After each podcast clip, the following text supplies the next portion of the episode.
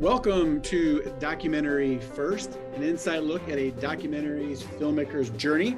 I'm your host, Josh Lindsay from the Movie Proposal Podcast, and with us is our documentary filmmaker, Christian Taylor. Hey, Josh, how you doing? Good, Christian. How are you? Good, thank you. Happy to be here. Happy to be alive. Trying to be happy. Actually, it's kind of a you know kind of a down day for me. Well, it's cold. It's winter. It's January. Say no more. You have And to spend some us- time with us. I just uh I know. that- Actually, I'm feeling much better already. And, and uh, if you didn't recognize that voice, that's our trusty dusty research extraordinaire button pushing guy living in his basement, Jason Rugg. hey there. And we have a very special guest with us today, Michelle Phoenix, who is the writer and narrator for Grueling Glory. Michelle, thank you for being with us today. Thank you for having me. I'm happy to be here. And so we're going to hear a little bit about Grueling Glory. Um, if you don't know, you know, in a minute, but if you don't know who Michelle is, she works full time for Mission Go, helping expat missionary families, uh, primarily working with kids. So I want to hear about that too. So thank you again for being with us, Michelle. But before we jump in to Michelle's story, Christian, what is going on in the film world? Yeah, so today it is January 6th, 2022, and we are still trying to um, get our head around this new branding that we're doing. So, uh, if you're just catching up with us, we um, have just rebranded under a new umbrella called Documentary First. So, our podcast uh, has sort of charted the course for us. And uh, I started off, you know, really actually trying to be an actress and ended up being a filmmaker uh, with The Girl Who Wore Freedom. Many people know this already. And, um, but in the course of that, discovered that I really did love making films and had a knack for it. Uh, so out of that grew this other little short that we're talking about today, Grueling Glory. And we have two other actually three other projects in the works right now the brave dutch uh, the um, documentary series, as well as another one called Dear Donna, which I've talked about a long time ago. It's really, really in the pre-development stage, but um, it is a documentary about Donna Reed and the GIs from World War II that used to write her letters. So we got a bunch of projects uh, in the crock pot right now, and we figured we wanted to be able to talk about all of them on social media and on our websites and things like that. So uh, we've now been trying to do the reorganization in our company, and that's tedious things like reorganizing all of our Trello work world, uh, our Google Drives, and our Slack communication channels and things like that. Stuff that's not fun at all, uh, which probably has contributed to my winter blues along with battling COVID still. So, um, so yeah, not a lot of exciting stuff still happening, but um, you know, and then we did get some disappointing news yesterday. I was really surprised about, and that is that Grueling Glory was not accepted into the Beaufort Film Festival in South Carolina, which I was really shocked about. That's the film festival that was um, in February last year. The Girl Who Wore Freedom won the uh, Duty and Honor category. We also won the Audience Award, and I made a lot of really good friends down there. And I thought for sure I'd be a shoe in with Grueling Glory, um, but that was not to be. So, um, yeah, so that was kind of a bummer. But uh, I will. Uh, there is good news on the grueling glory front. Um, I was glad, Michelle, when we connected about you coming on here, you asked me about sort of what was going on with grueling glory so that I could um, take a step back and kind of look at things. And so when I went into my film festival profile, um, you know, and did dug around, I realized that we had been accepted into five um, five film festivals, and that um, we, you know, and that was more than I thought. I thought the time it was like three. So let me tell everybody what those are to begin with. So. Um, Grueling Glory has been accepted into the Mediterranean Film Festival Cannes. It was accepted into Scorpius Fest, which is in Park City, Utah, uh, into Flathead Lake International Cinema Fest, where it is a nominee for the Best Short Documentary. That's exciting. That's going to be at the end of January. Um, we were accepted into the Berlin Short Awards, and we were a semifinalist. and we were accepted into the Lonely Wolf, Wolf International Film Festival, and we were a semi semifinalist there. So the news is not all bad. Um, I do think that there have been, um, you know, some rejections, like I said, that I that I was surprised about. Um, one of them is the Beaufort one.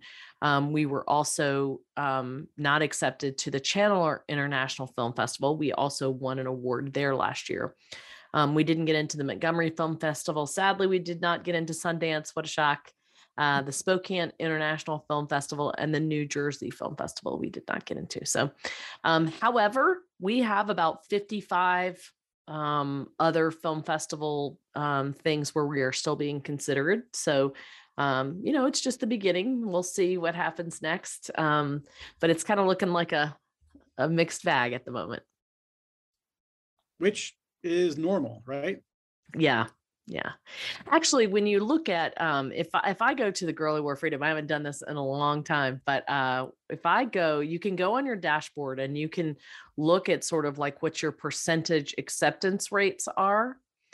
Um, and so the selection rate for the girl who wore freedom, um, it looks like we had 151 total submissions, 33 selections. And so we had a 23% selection rate. And that's actually really pretty high.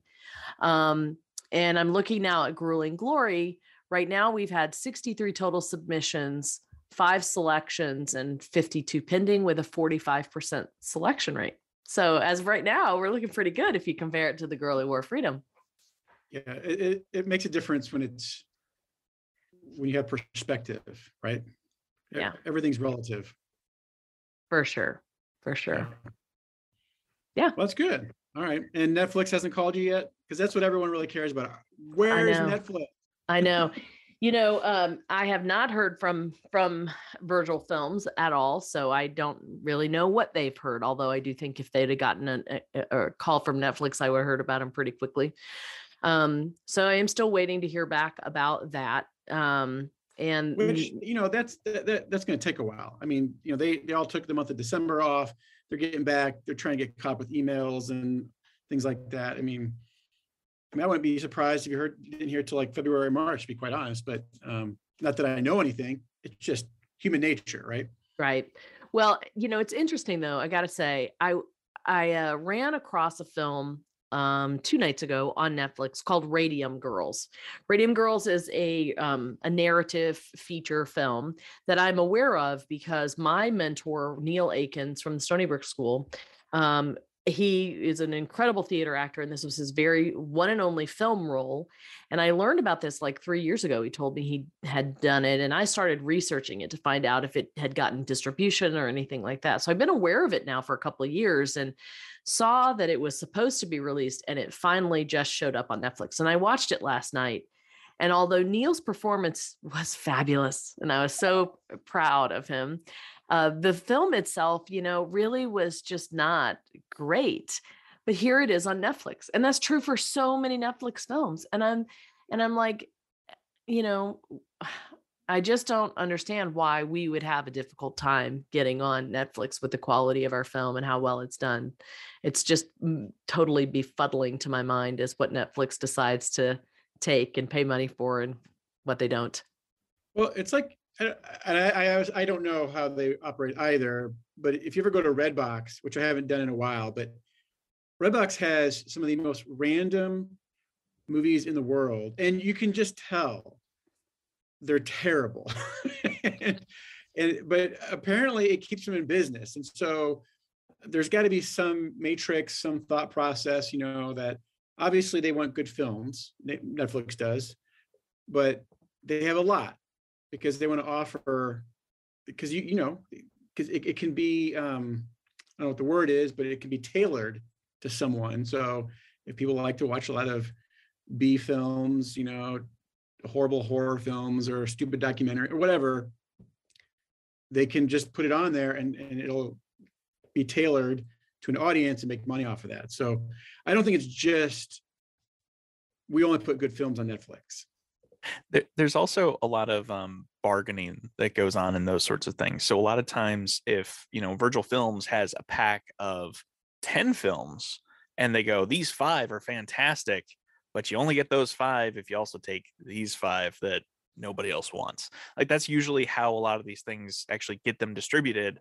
If they're not selling, they're not doing well, is usually you package them with something else or you bundle them with something else and say you can only have this stuff if you also take this stuff. So that's oftentimes Sounds like a- the government, how laws get passed, you know? pretty like- much, yeah. Yeah. you only get the girl who wore freedom if you build a bridge in Wisconsin. Yeah. So that's about all the news I have to report about that. Okay, well, hey, let's shift gears. We have a very special guest today, Michelle. Thanks for being patient. Uh, so you, why don't you tell us first before we dive into grueling glory about what you do? So you said you work with expats, working with kids. Tell, tell us about your job. Yeah, I was, um, the reason that I met Christian is that I was born and raised in France and I'm fluent in French.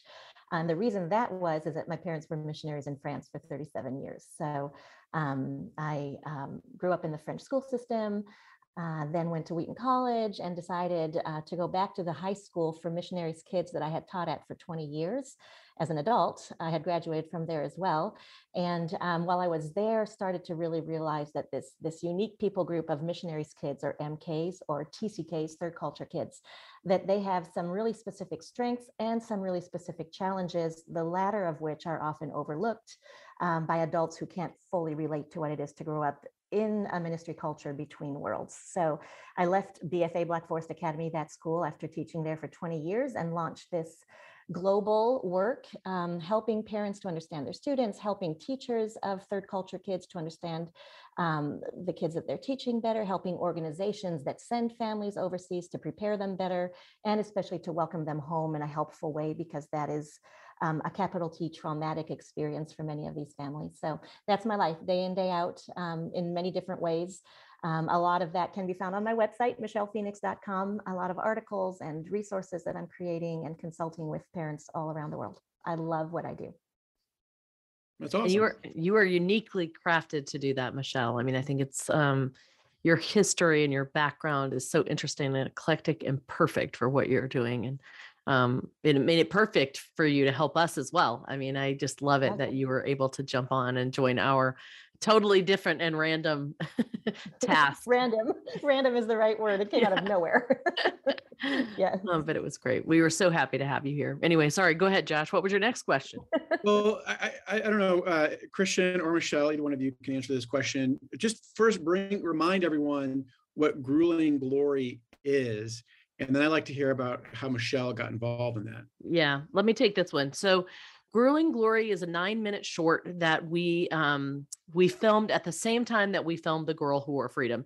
And I did this in a really non traditional way. Typically, uh, when a first time filmmaker does something, they release a short first as proof of concept and figuring out how to do it all. And then they'll re- release the longer version later. We kind of did it in the reverse. I didn't even know how things were supposed to be done, of course. Um, but as we were going through this project, um, we were trying to raise money and awareness for the girl who wore freedom, and we were asking people to write blog um, posts in order to put on our website so that we could share on social media and begin engaging an audience. And um, not only does she work with third culture kids, but Michelle is also a writer. Um, and she can tell you as well about the books that she's written, but she's an accomplished writer.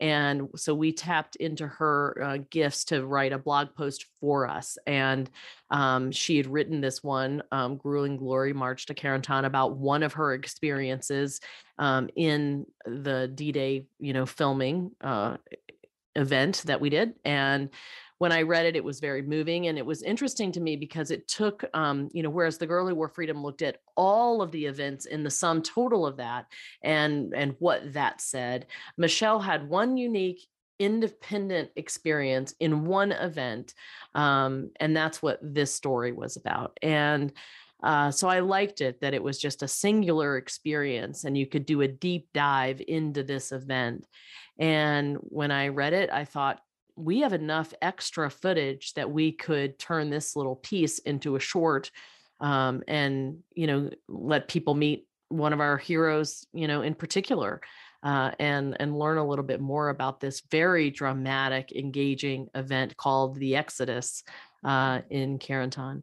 So uh, I also thought that it would keep our team, you know, uh, I don't know, developing their skills. And if we were able to win some awards and do well on the circuit, we would be able to add to our resume. So that was a whole another reason of being able to put it out there, show that our company is continuing to work and to do things and not just sitting idle. So um, so yeah, in short, that's what Grueling Glory is. Eventually, the history for this film, it really um, will do its film festival run and then probably live on our website um, as a, a nice little homage to Tom Rice and to our translator Michelle Phoenix. And a little postscript to that is that I was actually, I think it was a year ago, I was in quarantine in Canada for 14 days and hardcore quarantine. Um, and I was just going to take this article that I had written and all the pictures I had taken on that day and make it into a little PowerPoint, MacGyver it into something worth looking at. And then I wrote to Christian and asked if I could use some of the music from our original movie. And that's when you said, well, wait a minute, how about we collaborate on this and do it up good and use moving pictures and, and music as well. So, and, and Jeff Kurtenacker actually wrote the music um, for this short as well. Yeah, he wrote he wrote new music for the short. We're gonna have him on next week to talk about that. Uh, I feel like if you just say, "Hey, to Jeff, hey, can you cook up something to go with this?" He'll be like, "Sure, here you go." I mean, he's always just so He's great. He's amazing. He also did the the soundtrack for my book release um, video trailer. Um, and I wrote to him, and about two days later, I had this beautiful kind of military inspired music to go along with a book trailer. Yeah, he's incredible. We love you, Jeff.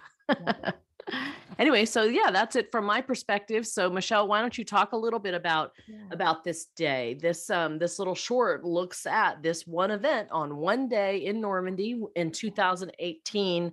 Tell us how you even ended up at this event. it was it was the typical day for me on this shoot in that I woke up in the morning, I got into the car I was told to get into, and I went to the place I was told to go to. And a lot of the times I had really no idea what I was up for when the car doors open and I got out, but I knew that I was going to translate something in two languages. And on this day, you, Christian, and half the team were on another shoot somewhere else. And you sent me to La Barquette, which is um, a set of locks in France. So it's kind of like um, a mechanism to hold back water. Um, so I went with our friend Flo Boucherie and um, a couple of our of our guys, including your son Christian, who took the picture of me and Tom Rice that's featured also in the uh, in the documentary.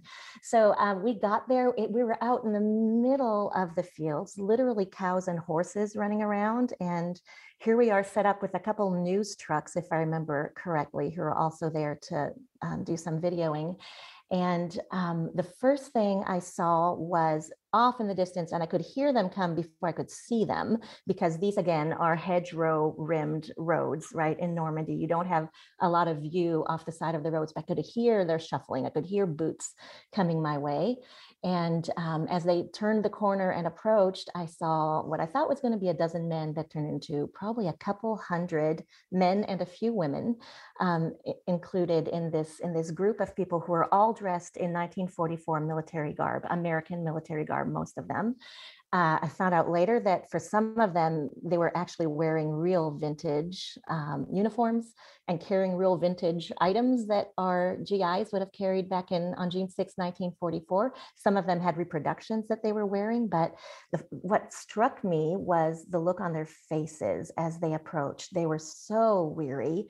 It was, by Normandy standards, a really hot day, and they had been walking from uh, Utah Beach, which was, I think, about 10 kilometers away, maybe six, seven miles away, in their full gear, carrying everything that they were carrying, retracing the steps of the Allied forces who also landed on Utah Beach on June 6, 1944. So they had been walking under a beating sun. They were very disorganized, kind of a, a ragtag bunch of men and a few women. I'll keep throwing that in. And as they arrived where we were, some other people, villagers from the nearby town of Carentan, turned up as well. And these were mostly women dressed again in period garb who had baskets full of apples and um, very modern water bottles, but we won't mention that, um, and things to give these men who were so exhausted. So they kind of had a picnic stop right where we were. And there wasn't much talking going on among them. They were, it felt like they were embedded with the ghosts of the soldiers who had come before them. There was a degree of respect and um, pensiveness, contemplation in them. And so we started getting the footage that we needed. I spoke with a couple of them um, as they were kind of lounging in the grass around us.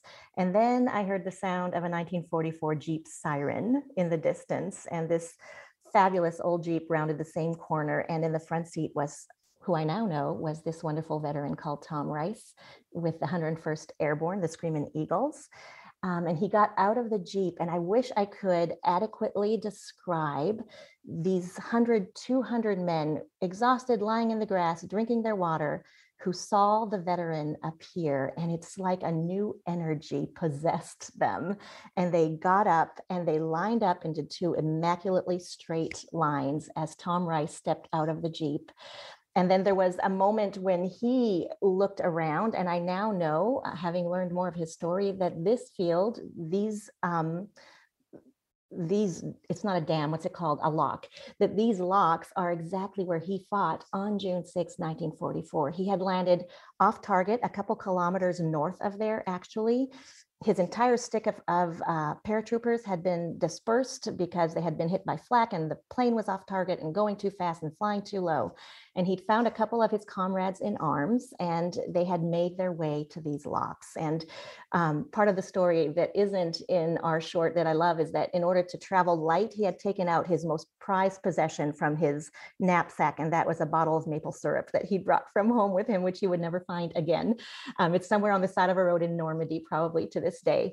But Tom Rice got out of the Jeep and looked around, and you could see the memory wash over his face. And Christian, this is something we saw, right, with so many of the veterans that we interviewed when they started talking about their experiences or revisiting the places where their experiences had happened, there's something that comes over their face. Their eyes almost glaze over, and it's like they're going back in time.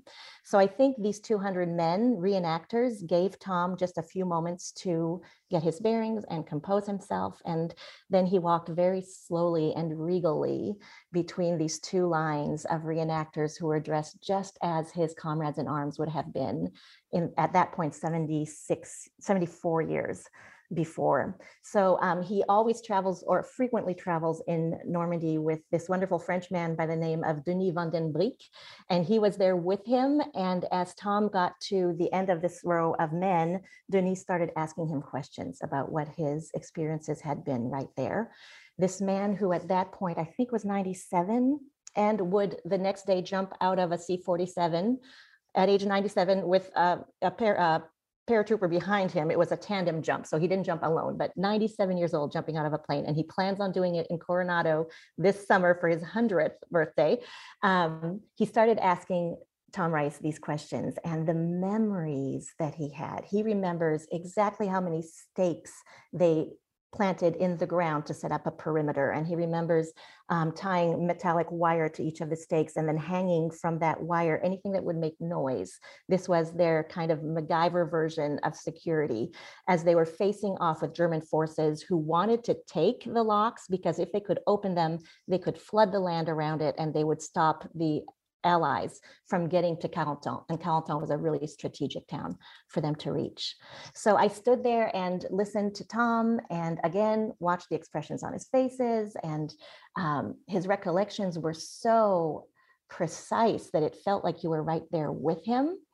And then, after, and I need to add that he was also accompanied after the Jeep arrived, a couple buses arrived, and there were a hundred um, active duty American soldiers who were following Tom on this day as he went from place to place where he had fought. So for these young men and women today to be able to be on the ground and hear these stories of a war that feels so almost mystical, right, in our minds and not so realistic anymore today, to hear the details from the horse's mouth, um, I think was a really impactful thing for those soldiers as well. So that's what happened right there. Um, do you want me to go on to the Exodus in Carentan? Yeah, I mean, you guys hung out there for a while. Tom did. talked, and and then what happened next? So then we all got in our vehicles again, him in his Jeep, the soldiers in their buses, and me in whatever car Flo and I were in. And we headed to the town of Carentan, which um, is maybe another five miles away, which the reenactors were going to continue walking on foot um, with all of their stuff, equipment on their backs. And we were in Carentan for quite a while before our, our reenactors got there which gave me the really unique opportunity to stand on the sidewalk with so many people lined up waiting for the exodus to happen. I'm going to tell you a little bit more about that. But as I'm standing on the sidewalk, a gentleman who owned a cheese store, because France, behind me pulled up a chair next to me and helped his father into it. This was a 95 year old gentleman who um, had been in Carentan the day that it was liberated. His name was Albert, Albert, and um, he was really shaky and teary. And I kind of tried to surreptitiously take a picture of him, and he said, "You're taking a picture of me in French?" And I said, I just want to talk to you. So I got down on my haunches next to him and heard his story of what life had been like in Carentan before it was liberated. And of he was, I think, 15 or 16 when the liberation happened. And he, um, the emotions coming from him as he recalled life under German occupation uh, was really important for me to fully understand what was going to come next. He is a beautiful soul, Albert He has now departed this world, but what an honor it was to be able to kind of sit at his feet and hold his hand and hear his stories of what it was like for a French young man um, who was entrusted with providing for his family to live through those years of deprivation and occupation. And then another um, event happened. The spectators kind of stood back to open up the street. And I would say easily a hundred inhabitants of Carentan um, modern day people these are not these are not um, very elderly people but they had dressed again in period garb and they reenacted what the French call the Exodus, what the Carentan people call the Exodus, which is people from the town at the time piling their entire lives up on horse-drawn um, carriages and on their backs and in whatever they could find to leave the city uh, before the fighting began. And it is, you'll see it, you'll see it in the short. It is such a beautiful, moving moment to see people looking like the French did back in 1944, leaving with all they could load onto their backs and onto their carriages and trying to get out of town because their lives were so threatened. And there were children in this parade. Um, the elderly, the young, people who probably spent an awful lot of time in the past few years gathering up all these items that look like authentic 1944 France in order to reenact this moment. And right behind them, with another sound of a Jeep siren, came these 200 reenactors. And now they were in formation. I don't know how many of them speak English, but they were chanting the military chants in English with strong accents as they walked past us on, on the street, carrying the American flag. Um, I looked down at Albert, who was still sitting in the chair next to me, and there are just tears rolling off of his cheeks as he relives the freeing of the town that was his all those years ago. And I, I think that there were more men now among their ranks than there had been out in the fields. It just, it went on forever. And they passed us on the street to the main square. And then you'll see the beautiful footage in the short of them circling the square with people, the French people cheering them on, the people who had come before who were in period garb as well, cheering them on as they would have been cheered on back in 1944 when the town was liberated. It was, um, it was like stepping back in time with the um, the hindsight that allows for, I think, even greater appreciation of what that moment is. It was stepping back in time and understanding that I was standing on liberated French soil with people who spoke French, with people who were no longer suffering from the tyranny of Nazi Germany. It was um, a life altering moment for me. I actually went back and wrote the article that this um, short is based on that night.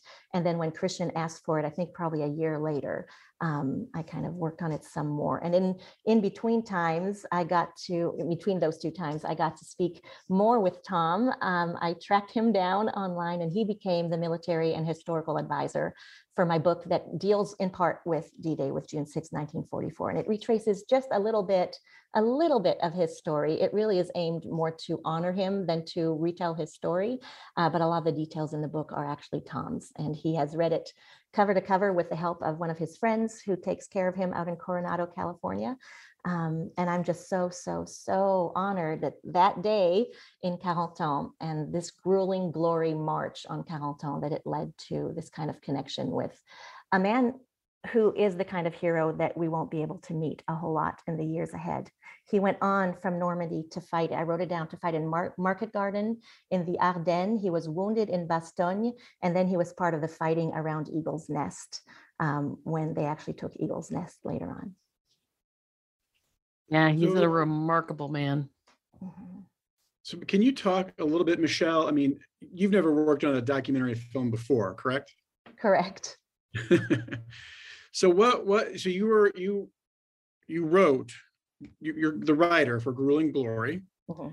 can you talk about the process of that and maybe the back and forth the dialogue you know um you and christian had you know just what what that's like Yeah. the process There, there wasn't really a whole lot of back and forth, right, Christian? Because it was a, it was an already written piece that was designed for the blog um, when it was released then. But we did do a lot of back and forth with Christian and with our editor, um, trying to figure out because I also wrote it and recorded it in French. That's the other piece of this. So we did a lot of um, uh, interacting with each other just about what footage to put with what parts of the story. And then because translation, you have to take some liberties and rearrange some of the words and the thoughts.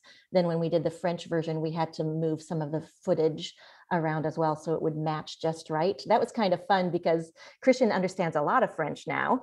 Um, our editor does not, Bill Liebel does not. Um, and so to try and tell him exactly where one thought ends in the French language and the next video needs to begin was a creative process in itself, I think. But um, yeah, I'm so I'm so pleased that my little idea of putting still pictures with it turned into this because there's no, I mean, still versus movie, right? These are this is movie images, so beautifully shot, and they just add another dimension to the story. Yeah, I mean, you had a very, very special day, you know, and there there were, as I look at it, you know, like three different little elements to that. Um, it really, really remarkable. And I'm so thankful that you have the ability to articulate that. I mean, we don't we haven't talked about this here, but it is true. You are an accomplished photographer, in my opinion. You have a very good eye. Um, and you had taken some of uh, you know a lot of the photographs that we do use um, on our social media and stuff you did take because we didn't really have an official behind the scenes photographer that became you and so you are so incredibly artistically gifted in so many ways and and you were just the right person to be there at that day because you uh, spoke both languages you understood and were aware and sensitive to the history you could talk with the people that were there in their native language um, and then you were able to recount all of that in writing in french and in english uh, so it it's we have a we've captured something this special day in your life uh, in a very uh, remarkable way. I wish that um, you had in when we were in France, you actually took your conversation with Albert and you had put it into a slideshow that you did share on uh, on social media at the time. And I mean, I don't know that that still can be viewed, but it was pretty powerful in itself. Just that little conversation with him. Yeah, yeah. I think it's still on my Facebook somewhere. I can I can post it again uh, for anybody who wants to see it. Michelle Phoenix on Facebook. But yeah, that, that I think those two events on the same day really cemented that that day as as just spectacular in all the days that I was there, and in all the wonderful interviews and encounters that happened. There was something about that one-two punch of Albert and Tom Rice of the French citizen and the American soldier, the American paratrooper, that just really cemented that day in my memory. Yeah. One of my favorite moments is what you talked about. My favorite moments in this little short uh, are um, is when they come marching into Carentan and you can hear them in their American quote unquote, I'm using air quotes, American accents, counting off their steps and chanting. Uh, it just I get chills when Yeah. you see they have pulled themselves together and they're marching into town and So proud, so proud. so proud. Yeah. And and you know, they should be because not all of them marched the 10 miles from Utah Beach or whatever it is, but I mean, it's a long march in very uncomfortable mm-hmm. clothes, you know, on a lot of, you know, beaches and Yeah. fields and all this other stuff. It's an accomplishment to do the Exodus. it is and and to them, it really is that the the aura of honor that comes off of them. Um, they're honoring their heroes in the same way that little kids wear their Marvel's heroes suits, right? Only this time, it's in the place where real history happened with real men who sacrificed and women who sacrificed their lives. And there's just something so um, rare about that. It, it's Yeah. all honor, all honor. No, no, you know, they don't get paid for it. They don't get any recognition for it. They come from all over Europe. We met some of them Yeah. the day Tom jumped. We met some of them on whatever that alley. What's that alley? Purple called? Heart Lane, Purple Heart That's Lane. Purple Heart Lane. And some of them were German and there were some who were Dutch and they just come from all over Europe so that they can step nearly literally into the shoes of these people who liberated their land. Yeah. It's super cool. You know, I don't want us to leave um, this podcast without you telling people the name of your book um, because I want people to be able to find that. Yeah. It's called Fragments of Light. I actually happen to have a copy sitting right next to me. That might be backwards on your screens, but this is what it looks like. Um, published by uh, HarperCollins, Thomas Nelson. And it's a dual timeline story. Part of it is uh, about a World War II hero who jumped over over Normandy on D-Day and was wounded, sent back home, and disappeared two months later, trying to figure out what happened to him as his as his daughter um, um, approaches the end of her life. And then the other half of it is a woman who has just come through her own battle with breast cancer and is trying to make her life back into something she recognizes. And she decides, for her best friend's sake, that she needs to find out what happened to um, this man who jumped over Normandy. So it's a dual timeline story. Um, a lot of the places in Normandy are exactly the places I visited that I described as close to real as I could, as close to accurately as I could. Some of the people that we had um, in the documentary, their names appear in the book too. There's Flo, there's Danny, there's all of those names that appear in there just to honor them as well. But it is a fictional story. It's not. It's not a biography. Awesome. All right, that'll be your next movie. I dare you. I I've dare pretty- Christian. Someone tell Christian she can't do it, and then That's right. That's the way it works, isn't it? that usually in the past has been how it works traditionally. But I will have to say, I think I am going to restrict myself to the documentary world. Yes. Yes. Uh, I'm still trying to look, figure that out. That whole narrative world is a completely different animal. it is. It is. a year from now you're going to be rebranding again from documentary films to whatever films. I'll just make. Documentaries and movies first. Right. oh goodness, who knows? Well, thank you, Michelle, for your creative gifts, sharing them with us. Um, you know, you've given us something uh, that I think will honor Tom and those that honor him uh, for quite a long time. And we're, um, if you want to be able to see Grueling Glory, uh, there is really only one way you can see Grueling Glory right now. I guess there's two. One is to see it at a film festival, and it's coming up in uh, at the end of January in Polson, Montana. That's where the Flathead Lake International Cinema Fest is. Um, otherwise known as Flick Film Festival. Um, you can see it in Polson, Montana, or I'm going to make it available to our Patreon subscribers. So uh, we can kind of do that privately in our Patreon portal. So if you've been thinking about becoming a Patreon supporter, now is a great time to do that. In the next um, week or so, um, we're going to be sharing that with our Patreon supporters so that they can be able to get the first look at that. Um, and also i did you know take a bunch of really interesting things um videos and pictures when i was over in normandy a couple of weeks ago and we're going to be sharing those with our patreon supporters as well. So this is a really good time to join patreon. You're going to start getting a lot of really interesting stuff. So uh jason any Wait. questions for michelle? Yeah go ahead Actually, um, I just wanted to clarify the um, if you want to go to Patreon, it's not uh, patreon.com forward slash doc first podcast anymore. It is patreon.com forward slash doc first. So documentary first. Sorry. So we've updated that slug um, so you can find it that way. Say Yeah. it one more time. It's patreon.com forward slash documentary first. there you go There- excellent Can I just say, can I just jump in to say thank Of you course. for hiring me to be a translator? And I jumped into something that I didn't know I had no idea what was going to be. And those were truly some of the greatest memories and encounters of my life. So I'm so grateful for the opportunity to be a part of it. Well, it was our pleasure. And, you know, we both share a common faith in God, and we do believe that He brought us together. And uh, it's clear to me that, um, you know, we were supposed to do this together, you know, for many different reasons. And so um, it's been a pleasure to work with you, Michelle. And thank you so much for, you know, being part of our little team. It's been my joy. Christian, any final updates you want to point out? Any reminders for our listeners? Yes, actually, we are going to start adding a new segment to documentary first. Dun dun dun dun. Yeah. Uh, we got to come up with some sort of catchy theme song or something, but this is going to be um, your documentary first documentary recommendation segment. I don't know, or my favorite documentary of the week, or something like that.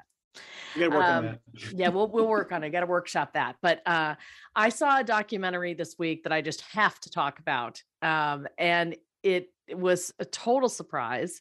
I was flipping around Netflix and it popped up um, called "Bathtubs Over Broadway." Hadn't heard anything about it before, and uh, I was you know very curious and quite skeptical um but i was won over instantly, like in the first five minutes. And um, it is now skyrocketed to one of my favorite documentaries.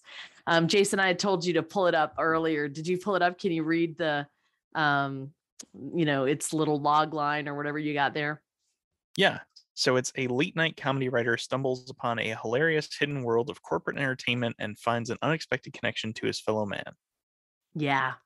So uh, the writer is the head comedy writer for David Letterman. Uh, years ago, he was in charge of going to record stores, finding these old records that you know uh, David Letterman would sort of make fun of on the air. And it developed a habit for him, um, an interest in finding these really unique, off the beaten path records. And so this turned into an obsession for him, which uh, is i mean i'm not going to spoil it. All i'm going to say is um, the, the documentary gets better and better and better as it goes along and i was in tears at the end. Tears of joy. It's so heartwarming hilariously funny completely obscure um, and i really related with him with the writer the filmmaker uh, because near the end what he was absorbing as he was processing this experience, because it was a journal of discovery, just like the girl who wore freedom was for me, um, is he was taking note of what had happened to him, you know, uh, um, through his, you know, through his journey. And, and it really was about the people and the community community that he had built. And that was what was so rewarding for him. And it all started because of this really unique, bizarre interest that he had that he decided to pursue. So, um, definitely a documentary worth watching. And uh, next week, we're going to have another one. We're going to start every week. We're going to come with a new documentary to recommend. Um, I have one other thing. Um, I Sandy Gordon was on the show a couple of weeks ago, and she and I have been talking a little bit more since then. She texted me the other day out of the blue and told me that I had to get this book. And this book is called The Movie Business Book by Jason E. Squire. And it's a book that they're requiring at DePaul Film Schools to, of Cinematic Arts. And she said it was just, um, I mean, it kind of blew her mind uh, what she was reading in here. Um, and she was saying that it's not really written by one guy, uh, but one guy put together from a whole bunch of different experts in the film business. Um, and you know he, said it's written you know there are articles in there from distributors marketers studio executives agents managers people that handle the home videos uh, purchasing and the airplane purchasing. Um, and so she says um, it talks a lot about the inherent costs that movie most movie producers factor in the lawyers and the accountants to make sure that they keep the distribute distributors in check uh, she said it's a very depressing book about how hard it is to make money in movies if it's not a Marvel movie. so she said, fair warning. Um, she said one of the most fascinating things is that this book was updated in 2019 and it's all about how everything is moving toward big releases going straight to streaming or simultaneously to theater release. Um, but the theaters were fighting for it, and that was before COVID. Um, so anyway, I immediately ordered the book. I asked her if she would come on the show, and she's like, "Well, I haven't even finished reading the book." And I was like, "Well, we need to do a book report." So um, hopefully, I will talk her into uh, to coming back on. But yeah, I ordered the book. Uh, you guys might want to check it out too. We could kind of all read it together. So, um, and and that's about it from me. Uh, next week, I think we're going to have Jeff Kurtenacker on, um, maybe Bill Liebel, maybe Jason Hoban. I'm trying to get the band back together, so we'll see how successful I am. Awesome. Well, hey, Michelle, thanks again for being on and, and sharing with us. Uh, Jason, we never really thank you at the end. That's I don't wanna fair. There's no, there's no things reason to now, thank me. It's yeah, okay. well, Yeah. um, but I do want to thank our listeners for listening to Documentary First.